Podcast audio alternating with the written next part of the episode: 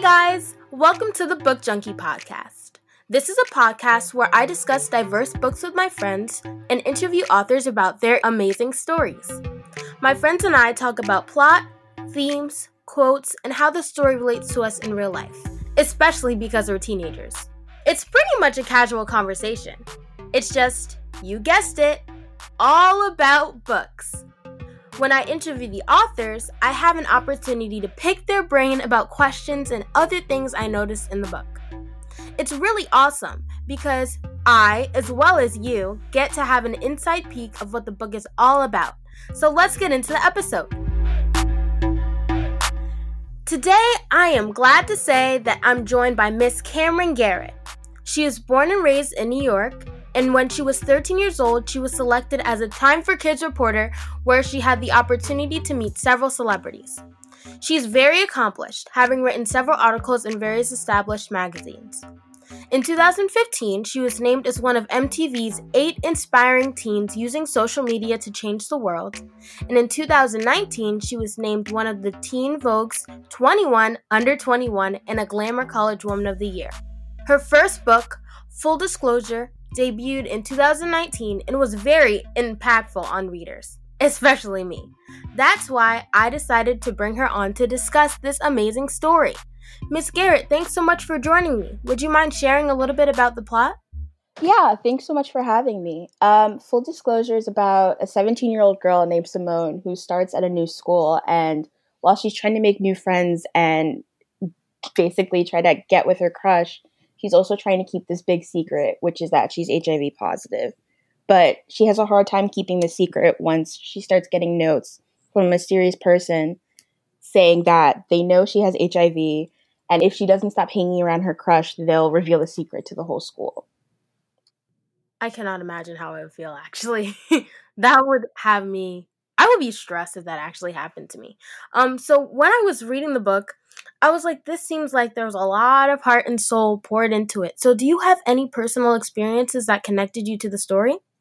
Um, there are a lot, definitely. I'm not HIV positive, but I think almost everything else came from parts of my life or from my friends' lives. Um, Simone's two best friends, Claudia and Lydia, were based on my best friends from high school and the fact that Simone's also very interested in boys and losing her virginity was also based on me in high school.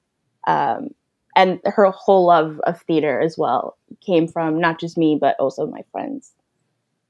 Yeah, and I feel like that's an important thing to talk about, you know, because a lot of the time teens are interested in the opposite gender or their own gender for that matter. Um, and I think it's just something that really needs to be confronted. And I thought the story was really unique in the fact that not a lot of people like to talk about issues like HIV or other serious diseases. And this book was important because it gave perspective from the eyes of a teenage girl who's battling this real life problem. So, why did you decide to write a story about a girl struggling with HIV, and why do you think it's important for that issue to be confronted? I think I decided to write about it it's kind of weird, but I used to read adoption blogs when I was younger. Mm-hmm. And I remember Angelina Jolie adopting her daughter from Ethiopia. And the daughter is very sick, and they thought she might have HIV. And Angelina Jolie was like, It doesn't matter. I'll love her anyway. And I remember being so confused because at the time I didn't really know anything about HIV. And I thought if you had it, you would die. And when I went researching, I stumbled upon other adoption blogs by parents who had adopted kids with HIV. And I found that wasn't the case, um, which really inspired me to start reading a lot about it and watching documentaries. And I realized that we've made like so many medical advances, but one of the things that really hasn't advanced is the stigma. And there's such a stigma against HIV and people with HIV. And I really wanted to explore that because I didn't think that most kids my age or younger really knew about it. I guess it's kind of boring when like a book sets out to teach you something, but I just found it so interesting, especially when I started reading about activists who are still fighting against the stigma today. Um, I really, really wanted to write about that. Yeah, and I think that it's important that people recognize that there is that stigma because a lot of the time, even demonstrated in the book, people look at somebody with HIV and all they can see is the HIV. And I'm I'm like, there there's a person. They're a person, they're a human being. And I liked how in the story Simone was a personable character. She was I connected to her even. I even connected her in ways like our appearance, um, and our shared love for musical theater because I do love myself a Broadway musical. And I also think that she knew what she wanted and had a strong personality like I do. And you know, it, I just saw a lot of parallels. So, what ways are you similar to Simone, and how did that play into the writing of the book? Um, like you, I think I also have a strong personality, and I really wanted to write a black girl with a strong personality just because I think a lot of times we get a bad rap, right? Like we there's the stereotype of an angry black woman or just black women being upset all the time for no reason. And I wanted to write a girl who knows what she wants and really won't let anyone stop her. My mom would say that I argue too much. Um, sorry. Um, but yeah, I definitely think the strong personality, although I think Simone is a lot braver than I am at certain points. And she sort of has this fear of the future in that like she wants to be a director and she wants to work on Broadway and she's worried about doing that because it's not practical. That's not the main plot, but it's sort of there and that was something I struggled with when I was also writing this. Mm. Yeah, I noticed that in her because there was kind of a dynamic in her character that was realistic because a lot of times when people write books, they either write this character who's extremely sheepish at the beginning and then finally breaks out of her shell, or they're so strong in the beginning and then they go on the journey and they finally find themselves at the end. But Simone's character was um relatable in the way that she was both. She was uncertain, but she was also confident in herself, you know? Yeah, definitely. I think one unrealistic thing, or not necessarily unrealistic, but I think, right, black women get this reputation for being super strong, and that's great. Like, we are strong and we are great. But I also think we can be soft and we can be unsure and we can be worried and we don't always have to have it together all the time, especially if you're a teenager. Exactly. And Simone also had two dads, which is another topic that I found really interesting and cool because, along with the whole plot surrounding um, the fact that Simone is HIV positive, several people don't like stories, including the LGBTQ plus community. And I love the relationship that she had with them and how the story was a lot about the relationship with her parents. So, what made you write both dads into the book, and what would you say to the people who dislike the story for the fact that they were gay? Um, that's a great question. I I think for a long time, not so much now, but I think there is like this stereotype that in YA or in even Disney movies that the parents get killed off or they're just super horrible so that you don't have to deal with them. And I wanted to write parents who were really cool and who you, the main character wanted to hang out with because my mom's like that to a certain extent. Um, to a certain extent. But yeah, I definitely wanted to write like cool parents who you just loved because I love like writing family dynamics.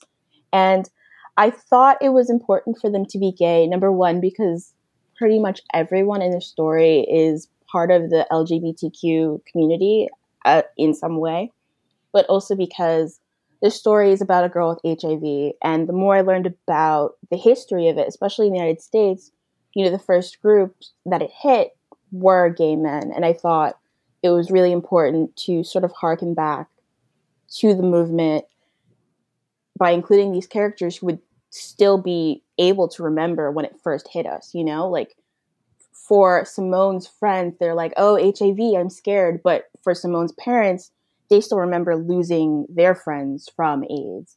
And they still remember what it was like when they were still trying to figure things out. So I thought it was really important to include that.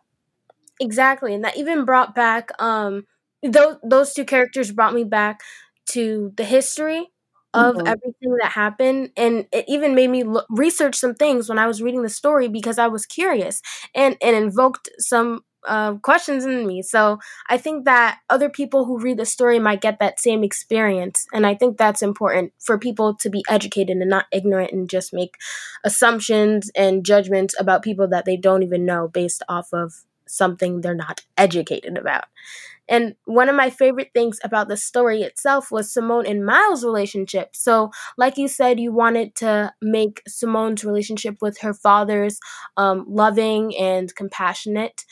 I think that in several contemporary young adult novels, teenage relationships are often portrayed as toxic or one partner is being possessive over the other, but this one was a pretty cute love story. So, why did you decide to make Simone and Miles' relationship so functional, and how do you think that impacted the story as a whole?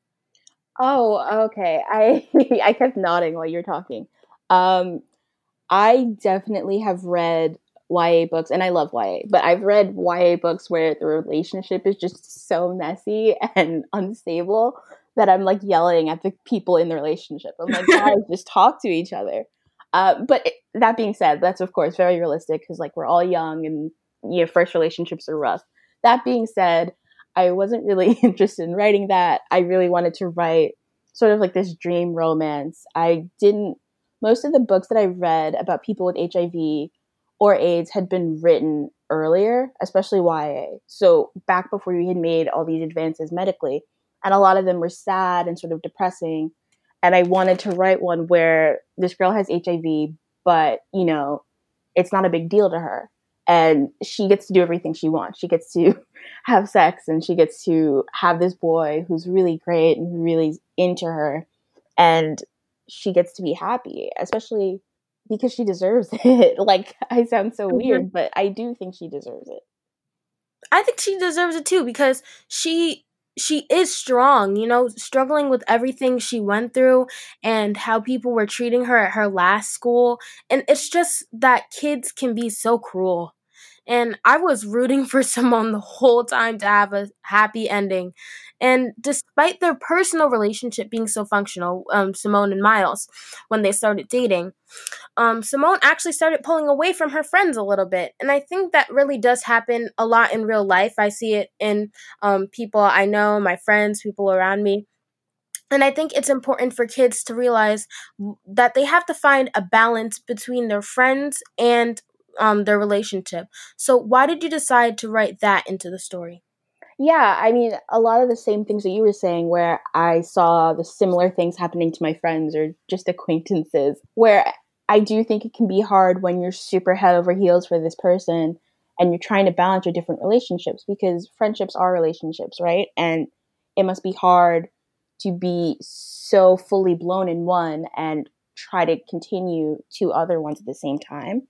And I was kind of nervous about doing it because I wasn't sure if it would be sort of a stereotype of like a girl abandoning her girlfriends for a guy, but I think it was more nuanced. I hope it was more nuanced than that. Um, because Simone loves all three of them. It's just kind of rough for her. Mhm. And it was it's also not even I mean, it could have been, it wasn't really stereotypical when I was reading it. I picked up on it, but it's not something that was so prominent in the story that I was pulling away from it. But it was something that I recognized as realistic and it helped me draw parallels to real life, you know? Mm-hmm. Definitely. Yeah. So, towards the end of the book, Simone makes a statement about her experience having HIV and addressing the ignorance others have towards her situation. And I think that the amount of misinformation and people who are not educated about HIV have such a big impact on people who are carrying it in a negative way. And a lot of those people are like Simone, teenagers, and they get this stigma and they get just berated for something that either they can't control or that something they were born with or it's just the way that they are. Mm-hmm. So what would you say to people, especially teenagers who share Simone's experience? Oh god, I would say that you're so awesome. Um, first of all, and I would say I'm really sorry that you have to deal with the ignorance of other people, not even just other people, but lawmakers as well. And I would say you know your worth and you know that you're great and you shouldn't let anyone else tell you any different, even when it's hard. Mm, I love that. Yes, because a lot of the I, I could see that she was at times getting discouraged and that was part of the vulnerability that she was shown in the story. So I appreciate that you said that because I think that a lot of people needed to hear that. And you started writing this book when you were only 17 years old, which I find so cool because a lot of the time teens are discouraged and don't want to write down their like stories, their ideas, experiences, or just share their imagination in general. And a couple of months ago, I was inspired to write my own young adult novel, which is one of my goals for the future because I see people like you who are young but are still making an impression in the literature community. So, what would you say to those teenagers who are discouraged but still want to write a story? Oh, okay. First is to say that makes me so happy that you're writing your own novel. That's amazing. um, second, I so there used to be this blog called Teens Can Write Too that my friend started, and I remember being so inspired by it because they had a list of authors who had been published as teens, and they had all these blog posts that were helpful about writing and craft and querying and things like that. And I think what I'm trying to say is that there's so much information out there if you do want to be published younger, but that doesn't necessarily need to be your goal. And I know that's sort of hypocritical because I was published when I was young, but if you love writing and it's something that you want to do, just do it and don't let anyone else tell you that you can't. I wanted to get published before I was 18. I, I don't know why. It was such a big deal to me. But there was a certain point where I realized, hey, it's probably not going to happen. And it I wasn't that upset because I realized I love writing so much. I'm going to keep doing this for the rest of my life. And even if I don't get published, it doesn't matter. And I think it's almost easier to have that outlook when you're younger because the world's so open to you. And I know that's really a long answer, but yeah. so what was your favorite part of writing the whole story altogether? Um, I loved writing the romance scenes. I am so so bad at plot. My agent's always making fun of me because my books don't have plot. I would just write the romance scenes and then there's like the mystery aspect and I would just like push that away and then just write more kissing scenes because I just loved it, especially having two like black kids be so like mushy with each other. I don't think I see it nearly enough. So it was fun to create my own version. Mm, right. And what was the hardest part? I want to say the hardest part is revising just because I revised so long with so many different people. But that's not actually true. I think the hardest part was standing up for what I wanted to keep in. And it can be hard because, you know, your editor gives you suggestions and you don't have to take them. But I was like, do I care enough about this chapter to fight for it to be in, or should I just go along? And I think that it was like being assertive, you know? So I think that was hard because it was a new situation and a new relationship that I'd never really been a part of before. Yeah, and at the end of the day, it's your sto- it's your story, it's your book. So I think that's important. Even what you were saying about assertiveness and how you get to put in what you want to put in. Mm-hmm. So that brings us to the end of the interview portion. But I have a little pop quiz, and okay. it's called "How Well Do You Know Your Book?" So I have five questions about details in the book that you will have 10 seconds to answer. But don't worry, they're not too hard. Okay. They're pretty easy. so, um, question number one In the book, Pops always wakes up early to make his coffee. How does he take it? Uh, black. Okay, correct. All right, these are easy. Um, number two. What is the name of the last school that Simone attended before moving? Oh, Oh, it was Saint Lourdes. Close. Our Lady of Lourdes. Oh, okay. Yes. Oh, this this makes me look so bad. no, it's okay because if you think about it, you wrote a whole book and there's a lot of details in there. That's true. So, okay. Number 3. In the book, how many kids did Dr. Garcia say that Simone wants? Oh, five? Yes. Five. Correct. Okay, number four. What is the name of the musical that Simone is helping direct at school? Oh, Rent. That's easy. Yeah, that one was easy. number five. What is the name of the hospital that Simone has to visit every three months? Is it St. Mary's? Yes. Okay, so that brings us to the end of the pop quiz portion. That was pretty quick. Um, you got four out of five, so that is pretty good. Awesome. So, thank you so much for speaking with me. I really appreciated having this conversation because it kind of gave me an inside look into what you were thinking. And this is a book that I was so excited to read because I'd never seen something like it before. I never really hear about authors writing stories about kids who are going through struggles like HIV, or authors who are writing about kids who are going through things like teen pregnancy, or who are, um, struggling with addiction or things like that, serious problems that need to be confronted and actually have a lesson at the end. So I wanted to thank you so much for talking to me. Thank you so much for having me. This was so much fun. Of course. So, for all of our listeners, if you liked our conversation, be sure to follow or subscribe to the Book Junkie podcast on whatever platform you're using right now. If this got you interested in reading Full Disclosure by Camryn Garrett, you can purchase it on sites like brownkidsread.org, Amazon, or Barnes & Noble. If you'd like to know more about me, visit brownkidsread.org, which is the website for my nonprofit. You can learn about my personality, my undying love for books, and how I turn that into a nonprofit that helps others. You can also follow Brown Kids Read on Instagram, Facebook, and Twitter, all at Brown Kids Read. Also, don't forget to follow Miss Garrett on Twitter at Dancing of Pens. I'm glad you made it to the end of this episode, and I'm so happy you decided to click on the Book Junkie. Thank you so much for listening, and be sure to come back for more of my friends and I discussing diverse young adult books and me getting a peek into the mind of amazing authors. Until next time, Book Junkies, bye!